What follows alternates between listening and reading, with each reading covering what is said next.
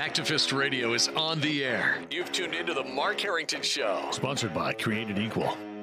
Time is running out for our nation. I beg of you, you need to stand against the evil that's plaguing our nation. If you don't like abortion, don't have one. The only thing that can be said to be objective truth is that there is no objective truth. Like you kill a baby fetus, the same thing as killing any old inanimate object. I would argue that we certainly are not all created equal. Mark is training a new generation of leaders. To take on the culture of death and win. You, you, you, you young people, it's your movement now. It's not your parents anymore. The blood that is shed cries out to God from the ground for justice. And now, here's Mark. The Mark Harrington Show, another episode of your radio activist here. And we appreciate you tuning in and listening as well on terrestrial radio. Uh, we're broadcast in Ohio on some stations as well as West Virginia. We also come to you from all of my social media sites as well as all the popular podcasting platforms. You can pick up the Mark Harrington Show and you can find out more by going to markharringtonshow.com. Your radio activist. And today, what we're going to be talking about is abortion solely a woman's issue? That's what we're going to be talking about on the program today.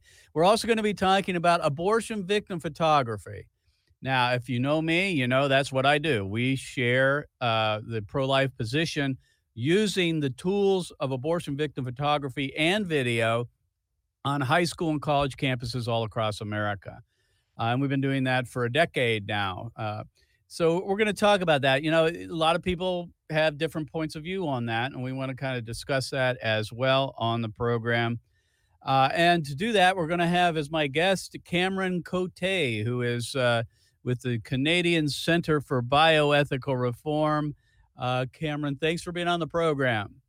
Thanks so much for having me, Mark. Good, good to be on. Good to be with you. Um, so Cameron and I know each other because uh, we well let's go back a little bit in memory Mm-hmm. lane here. I was with the center for bioethical reform which is the american affiliate uh, for 10 years working for gregg cunningham uh, stephanie gray and jojo ruba way back in the day 1999 i think formed the canadian center for bioethical reform which is loosely affiliated with this with the national uh, the, the american organization Mm-hmm. and so that's how, how I've gotten to know some of our friends on the um, on the Canadian side of this uh, of this debate. And so with Cameron and some of the others, I've traveled with them. We've been to Florida recently over the years, taking the uh, Genocide Awareness Project to that uh, to that state. And so obviously we've had some connections over the years as we travel uh, North America. And so I wanted to bring him on the program because Cameron is the co host of a podcast called Pro Life Guys. Pro Life Guys. and, uh, you know, I, I think it's a a really good idea, by the way, to talk about this. Obviously, I'm a pro life guy, right? I'm a pro life guy. Uh, a lot of people think that uh, women are the only ones who should have a, a position on abortion. Uh, nothing could be further than the truth. Um, uh, you're a pro-life guy, right? Yep, sure am. Although you know when, when people on college campuses come up and say you're a man, you can't address abortion, I'll I'll just say, are you sure? are you sure? You know, nowadays you you can play that, uh, play along with that a little bit. Are you sure I am? yeah. But we do believe in genders actually, so there are male and female. um, and you're a pro-life guy. Let's let's talk about that because this has been very uh, well over the you know the decades that abortion has been decriminalized here in the United States and in Canada. The uh, the uh, abortion advocates have have very uh, been been very successful in framing this as solely a woman's issue, uh, which immediately kind of cancels out half the population. Uh, why is it a man's issue as well? Because at the end of the day, it's a human rights issue. and that Mm-hmm. anyone who can look at an injustice and recognize it to be an injustice, I think has an important role in trying to end that injustice. I often, um, I mean, the first question I often ask is Is it okay if I have a voice if I support abortion? Are, are guys Mhm. allowed to be involved in the movement if they Right. support abortion? And, and almost always they say, Oh, yeah, by all means, they can support a woman's right to choose.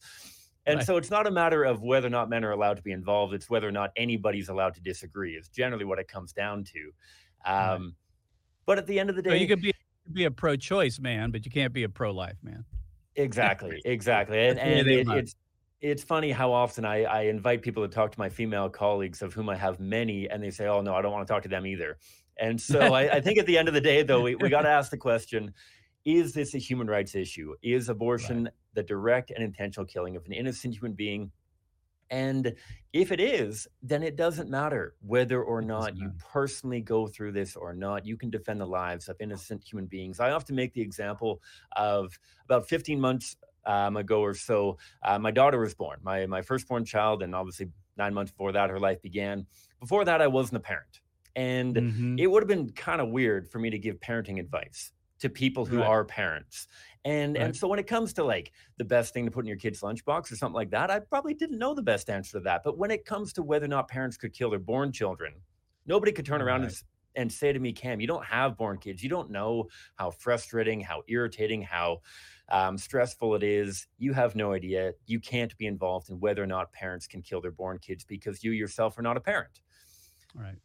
Right. If if that goes for born kids, why not for preborn kids? Exactly. And arguments don't have genders, people do. So it's an ad hominem logical fallacy. We understand it, but the uh, pro abortion uh, uh, industry has been very successful in framing it that way.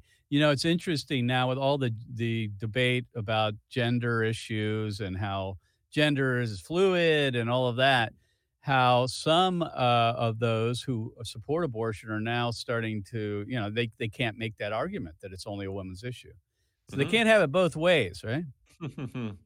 exactly and and i hope that this gives us an opportunity as their as their own Right. language crumbles around them to get in Mhm. there and talk about um, whether or not um, the biology is clear obviously that human life begins at fertilization and does it matter whether or not you are personally involved i mean there are, there are men and women who die from abortion obviously um, Right. little baby baby boys baby girls who are dying from abortion right. um, there are men obviously involved in abortion decisions. I think it's important to recognize that men are often a huge part of the problem, um, coercing and pushing their um, their significant others towards abortion. And it's time that men start standing up and start defending the lives of the weak and vulnerable. Start um, doing their role when it comes to actually protecting and defending their spouses, their um, girlfriends, and their children. Obviously, more so than any. Yeah. So I'm talking to Cameron Cote with the Canadian Center for Bioethical Reform, who also has a podcast. And you can find out more about that by going to prolifeguys.com. That's a podcast that he co hosts. Uh, I think it's once a week or so on a lot of these uh, issues, right? The issues, the pro life issues, how to uh, speak intelligently to a culture um, that supports abortion. So you can Mhm. find out more about it by going to prolifeguys.com. Uh, you know, Cameron, as a man, uh, myself, I speak to men a lot, um, especially at the abortion centers as they're going inside. I, you know, I appeal to their manliness, to their to their maleness, if you will, to the fact that men should be protectors of women and children. Uh, I've never understood how the feminist movement has gotten away with calling this, you know, abortion a good thing. That it's that's actually helping uh, women's uh, women and women's rights. Uh, if anything, uh, this just gives men uh, a way to get off the hook. Uh, simply, they can they can go about their lives, have uh, sexual relationships, be promiscuous, uh, and then you know if they get someone pregnant, they could just say, "I'm out of here. Here's a couple hundred bucks. Go take care of it." And the uh, relationship's broken most of the time, and they're on to their next uh, you know, woman to exploit.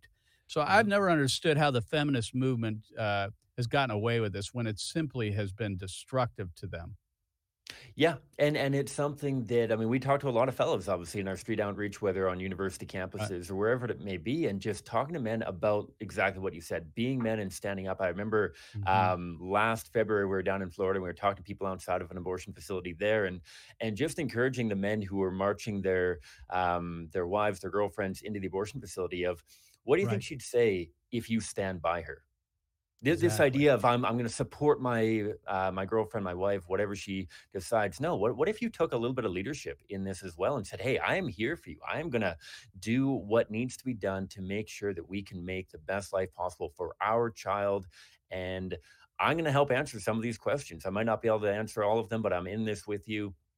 And a lot of the girls started looking looking at the guy. Are, are you going to say this to me? Are you going to step up to the plate and actually be a man and take responsibility or are you just going to be a child and and want to have all of your fun and all of your freedom and then pretend to be supporting women's rights by um, pushing your, your girlfriend or wife into an abortion facility to fix a problem that you don't want to have to um, invest your your time and effort into resolving over the long run it's definitely a cop out. I mean, they definitely Mhm. get away with uh, just just walking away from the responsibility. And I think that's why it- one of the main reasons why it's important that pro life men speak up, that they're a big part of this movement, despite the feminist movement saying they aren't. And I'll also say inside the pro life movement, there's also fe- people that believe that men shouldn't be speaking that often. Uh, I, I think that's the wrong position to take. I don't think we should buy into the to the lie that this is a woman's issue and only women can speak to it. In fact, if men started standing up, we'd see abortion numbers drop big time. And uh, you know, because here's the thing, and you know this: men are warriors. They're looking for a fight. They want something they can, uh, you know, do that has purpose and meaning. And I've been calling out men for a long time. We need you on the front lines. We need you in the battle. We need you leading the battle uh, often. And so, if you want to get involved uh, with our organization, folks, you can go to createdequal.org. Uh, we're happy to bring as many men as possible on our uh, on our team. We're about 50 50 uh, right now, but we're always looking for uh, pro life men to join us, pro life guys. Uh, but you can join us at uh, createdequal.org. We have a day of action this summer that you uh, can be part of. This would be the first, uh, probably the, the, the best way to get involved is come to a training of ours. And then we take you out on the street the next day. That's the day of action. That's June 13 and 14 here in Columbus, Ohio. You can come to our training. And I know you guys do this in Canada as well. This is kind of a, uh, a shortened version of our Justice Ride where we just give you a, a little bit of information, then we take you out and help you to use it. So you can go to createdequal.org, find out more about the day of action. Um, before we move on to the next topic here, and that is abortion victim photography and how you guys are pioneering that in Canada, I want to raise a, an issue that I thought was very interesting. I had thought about this a whole lot when I interviewed Jonathan Van Maren, which is with your organization as well. Mhm. What is the role of pornography when it comes to men not being willing? And I don't know if you've heard this argument, not being willing Oh, to yeah. step up and take a, a, a role in the pro life fight. I I feel like I mean I feel like pornography is destroying so much of our society. I've I have spoken personally to dozens of men who feel Mhm. like, oh well, I I can't Right. challenge people to be better. I can't challenge people to be more because of my own porn addiction because I'm I'm in the grips of this, and I feel like once I kick porn, then I can get involved in pro-abortion. But it's just uh, I, I don't know if it's a guilt thing. I don't know exactly what it is, but I think that I mean, first of all, obviously, men absolutely kick porn. Stop watching porn. Period. Mhm. Um, yeah. But if, if that's a, a journey that you're on and you're getting professional help, um, you don't need to be porn free to be able to oppose abortion. You need to get involved. You need to be porn free as quickly as possible. But I think that this is debilitating for a lot of men because it's a very, very potent example of their own weakness. That their own that weakness are- and exploitation of women. I mean, that's that's one of the reasons why they say, "Oh, I can't do any, I can't stand for the preborn. I can't defend women because I'm exploiting them by viewing pornography." And the numbers are staggering. Eight out of ten men generally are looking at this uh, stuff, and uh, it's not an excuse. It's not an excuse, but it certainly is. It, I often ask when I get opportunity on college campus. I ask if I get to the point where I could talk to mm. them. I'll ask them if they're looking at porn because Yeah. a lot of a lot of men mistreat women because of pornography. They see Yeah. them as a commodity of uh, you know of some you know, uh, uh, it just dehumanizes them. Yeah, and and I've thankfully seen a few guys who have kicked their porn addiction when they realized the abortion connection to it. Well, I mean, when you Mhm. consider all of this sex that's happening, and there are babies who are conceived during exactly pornography right. shoots and all that kind of thing, and how many abortions, how many children are being killed literally because of your porn addiction, because you're fueling this um, this issue. I've seen men, and I've talked to men who have kicked their porn addiction because you know what if that if that woman that i'm object, objectifying anyway something i got to kick for that reason anyways but if she becomes pregnant because of this porn shoot that i'm watching and she has an abortion she kills that child and she did that because of the demand from men globally but especially in north america here um, I, I think that should weigh heavily on the conscience of men and and fuel them getting that professional help and kicking um, their porn addictions, both for the two reasons that you laid out the, the objectification of women, first of all, and also because the pornography industry is fueling abortions. Um, Mhm. I, I can only imagine how many abortions are performed on um, Mm. people involved in that industry. My guest is Cameron Cote. He's a graduate of the University of Victoria in uh, British Columbia, correct? Is it British Columbia? Yes. true. uh, sorry, I'm not a Canadian, so I don't. No. and you hold a degree in biology. I, I'm sure that comes in helpful when you're on college campuses. And he's also the Western Outreach Director for the Canadian Center for Bioethical Reform. And we're talking about uh, what it means to be a pro life man today on the program. Uh, but uh, I want to switch gears a little bit, Cameron, and talk about Canada uh, Mhm. and the abortion issue. It's different than America, obviously, different country, but your laws are different. Uh, you're uh, you know, in America, 1973, Roe v. Wade handed down. We're still battling away here. Our laws are more restrictive than yours. If you could just give us kind of a, a snapshot of where Canada is on the abortion issue. Yeah, so um, 1969 was the first time abortion really became available. They set up um, Pierre Elliott Trudeau, Justin Trudeau's father, who uh, Justin Trudeau being our current prime minister, um, Mhm. first opened up abortion access in 1969 with their omnibus bill, um, allowing it for health of the mother and other situations where a, a three three person therapeutic abortion committee would decide whether or not a woman's case um, was sufficient for her to get an abortion. 1988 ruled that out. And so since 1988, abortion has been completely legal throughout all nine months of pregnancy um, Wow. for any reason or no reason. And so individual clinics are, it's their own prerogative to set their own limits. I know the abortion facility here in Calgary, I don't think performs abortions beyond 22 weeks or so. After that, they have to go to a hospital. But one way or another, if a woman wants to have an abortion in Canada, she's going to get it. It's going to be covered by tax dollars. Um, all abortions in Canada are covered by tax dollars, and that includes the traveling for late term abortion, wherever that may need to be. And so every year in Canada, there's around 100,000 abortions performed um, nationwide. Um, obviously, the majority of those are performed before 12 or 15 weeks um, gestation, but many of them as well. Uh, um, a noticeable, uh, several several thousand per year probably being performed after that child is viable to live outside the womb and so we are living in a very very uh, tough situation we're working hard to change the culture and not only that we're shipping hundreds of millions of dollars overseas to fund abortion elsewhere and so it's a, a bleak outlook in canada unfortunately It is a little different than America in the fact that we uh, we we've elected pro-life presidents. We have Congresses that are either Republican or Democrat. You guys are kind of a one-party rule up there. Uh, you don't have a whole lot of uh, legislation restricting abortion, let alone banning it. Mhm. Um, we're having some success in the states, although I think uh, at this point it looks kind of grim on our end of things for at least in the short run. But Mhm. l- let's talk about what CCBR does. And I know we're we're down to about six minutes in the program, but uh, you guys use abortion vic- victim photography. Obviously, I talk about this on the program quite regularly. Uh, but you know, the, the, arguments against it are this basically. First of all, people say, well, it's counterproductive. You're only going to drive people away. You guys use these on uh, these these images on uh, in Canada on the street corners and so forth. What is your response to that? Does it drive people away or not? So it, it might drive people away from becoming my Facebook friend. They might not like me quite as much as they would if I was out there with a, a much friendlier picture. But it also and much more actively drives them away from abortion. We've done polling to That's gauge the impact just of viewing um, abortion victim images. And what that polling showed is that two out of three people were willing to admit that they felt more negatively about abortion after viewing that image than they had before. That over 90% of people who felt negatively in any way desired some form of legal protection for preborn children. Where And can you so- find that? Where can we find that study? Is that on the uh, end of end endthekilling.ca?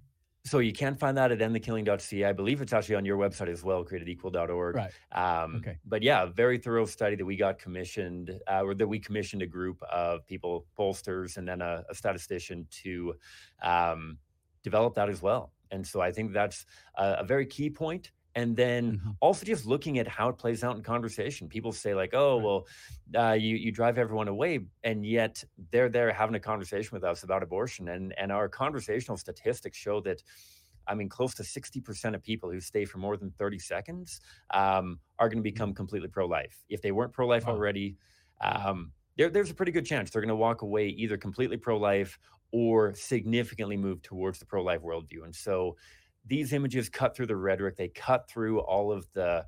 Um, the lingo and whatever it is we try to uh, wrap up the abortion conversation in and it points to the humanity of the preborn which has to be the center of the abortion conversation because if abortion doesn't kill a human being no justification is necessary if abortion Right. does kill a human being no justification is adequate Well, obviously, we're kindred spirits in that. Um, Mhm. And I, the question I always ask people is, um, you know, if you don't think they're work, find something else that works and let me know about it. Because what Mhm. I've found over the years is that this is the most effective way of reaching people. Uh, so knowing that, and, and I think at this point the evidence is absolutely clear. In fact, we don't debate this very much anymore, uh, honestly, within the movement. Uh, but I often wonder why do it, it, knowing that it really does work, why don't more people use them? Oh the million dollar question the million dollar well, I question mean, we're trying to I can answer it for you, but I want you to. no, I, you to answer. I, I, I think it's a good one. I I think that people are intimidated. I think that um, they they don't want that pushback, and and they Nope. want to be a liked social reformer. like and that's right. Which is an social reformers- oxymoron in a way, right? Exactly, exactly. we might name boulevards and whatnot after social reformers now, but at the time they were hated. They were despised. They had death threats come against them. Thankfully, we're not seeing a ton of that physical violence come up um, incredibly frequently. But people are intimidated. They're they're worried about about the backlash, and we have to challenge them to consider the backlash to preborn children if we don't do what's most effective. That Right. And- and absolutely is we need. Well, and I, the thing is, most people, uh, most people I talk about now, and it really, it, like I say, the debate has has really calmed down over whether they were effective or not. Most people Mhm. admit they are. Uh, Yeah. Many people say that's the reason they got in the movement. I read your bio. That was one of the reasons you got in. That's the reason I got in. And I think we're beyond the point. It's just, I. It's often it's just a matter of we don't want to be identified with them. It, it, you know, I think people they they think people are extreme. They use them. They buy into the stereotype, which is not accurate. Uh, you can be bold and bright. we can use abortion-based photography and have the right arguments uh, against abortion at the same time. Be respectful to to people. Uh, we've got about uh, two minutes left, uh, uh, Cameron. What I'd like to do here and you mentioned this is is one of the things we were emailing. You guys face a lot more censorship than we do. What are you doing to confront that? How are you, if any way, uh, what are what are you doing differently than you might have been doing, say, a year ago, with the current social media purge that happened on Mm. Twitter and all the other social media pla- platforms? So we, as, as an organization, we've never really viewed social media as a prime forum for changing minds on abortion because people Amen. can tune out whenever they want. People right. can the asynchronous conversation. We find that it's incredibly difficult to have mind-changing conversations on social media, though they do happen occasionally. What we want to do is we want to increase the breadth of capable pro-life ambassadors. We we look at this, we say, okay, most um, most of these platforms are becoming echo chambers anyways. We might as well equip pro-lifers with the tools they need to have compassionate and compelling conversations. Let's get people equipped so that they can have conversations with their friends, with their family members, with their coworkers, because you can never, ever, ever replace the value of a face-to-face interaction and conversation about abortion. We want Totally the silver bullet. We want a meme that we can throw up and not engage people. we Doesn't work. want uh, we want something easy. It's not going to be That's easy. right. We need to engage people one on one or in group settings, and we try to give people the tools they need to have effective, worthwhile, mind changing conversations. Amen. Amen. Well, as I've said, and I'll say it again, we can't win on the cheap, folks. This is going to cost us something.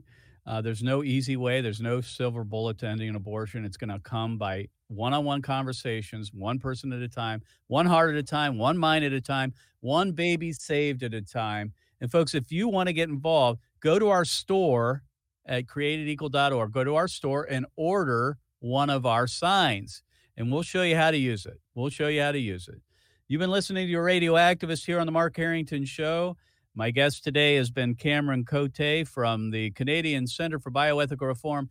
And you want to check out their podcast at prolifeguys.com. That's prolifeguys.com. We'll see you next time. God bless you. God bless America.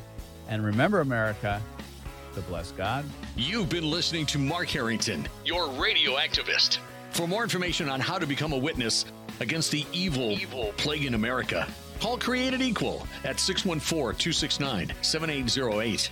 That's 614 269 7808. Or go online to createdequal.net. Createdequal.net. Be sure to tune to The Mark Harrington Show next time for your marching orders in the culture war.